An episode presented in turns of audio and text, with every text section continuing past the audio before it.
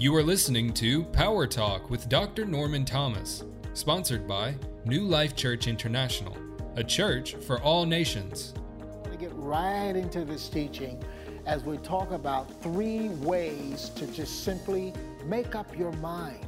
There's so many people deliberating back and forth as to what they should do, when they should do it, how they should do it, whether or not they should do it at all, with whom they should do it with, all kinds of deliberating decisions that that really ultimately causes people to delay in action. And that is really the premise for an undecisive mind is to create delay in you making up your mind.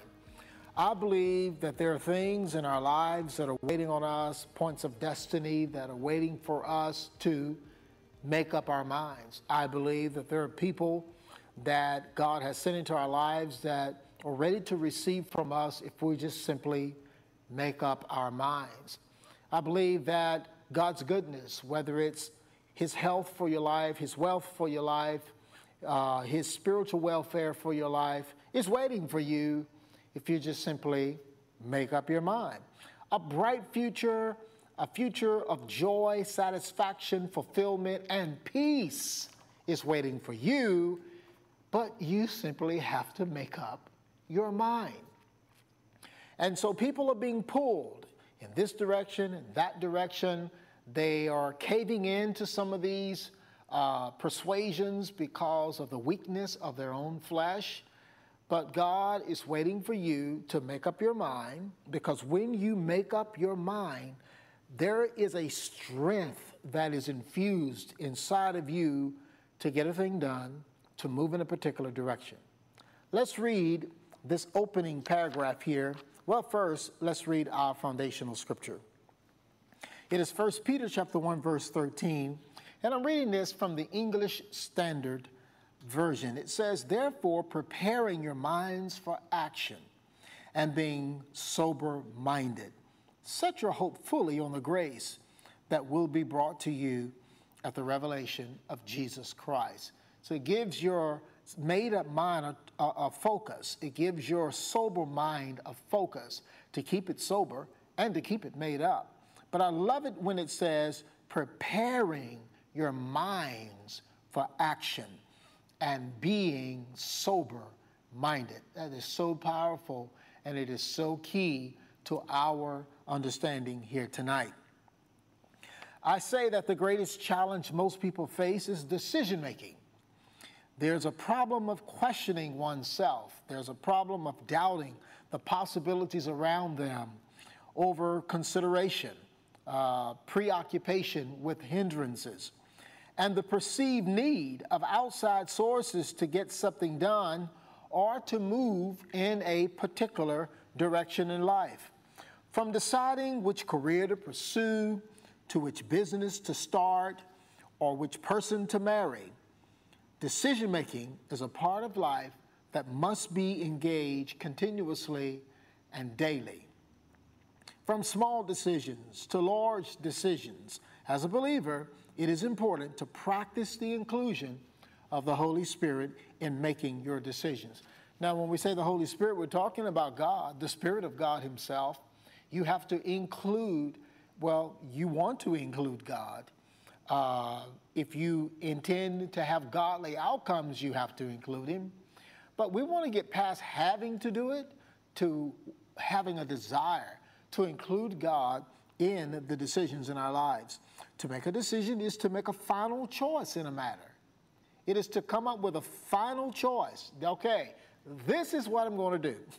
it is to select a particular course of action and it is to fix the course of an outcome. Because ultimately, when you make up your mind, you fix the course of an outcome. That means you dictate how things are going to turn out. Now, I know there's debate about that. People think sometimes that they have no say in a final outcome or the way things are going to turn out. You just never know. You hope for the best, but you never know, so don't build your hopes up too high. No, that's not biblical. It really isn't. The Bible is supportive of the idea that God has given you the capacity to decide a thing, to make up your mind, and for you to create a pathway and a thought life and a thought pattern by which your life can emerge from. So you decide for success, you'll end up successful. You decide for failure, you end up failing. If you decide, well, I'll be successful if it if I just end up being successful, if if the forces are with me, all this kind of stuff. Listen, God has equipped us to take His word and feed our spirits, thus feeding our future. Your future is in your heart right now. Whatever the content of your heart is right now, your future is being decided. Your tomorrow is being decided. Now, one of the things I say about decision making is that desire is the foundation of decision. Desire, let's say it this way desire is the foundation for decision making.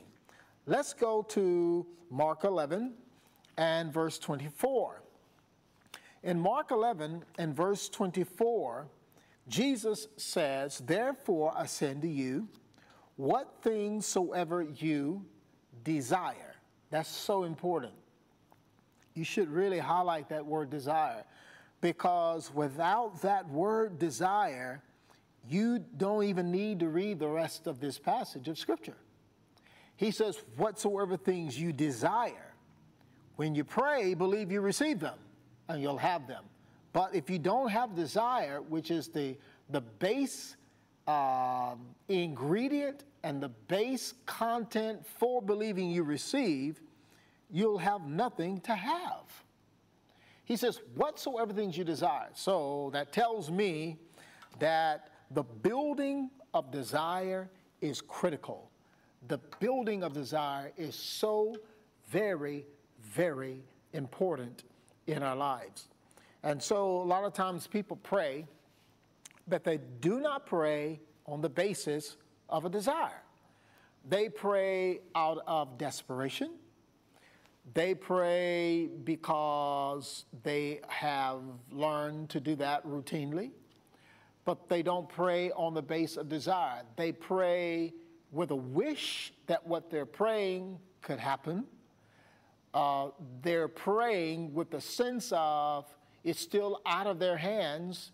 Uh, they have no say on how God will respond.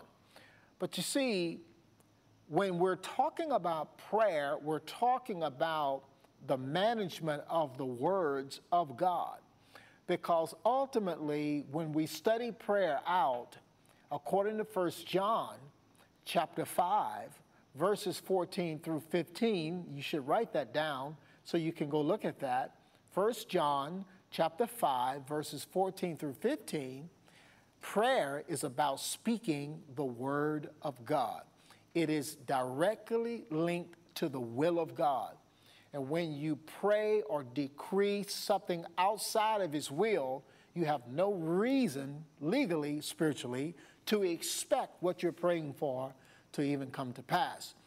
But when you do, when you pray in agreement, congruent with the Word of God, you have every right to expect what you're praying for to manifest in your life just as you say it.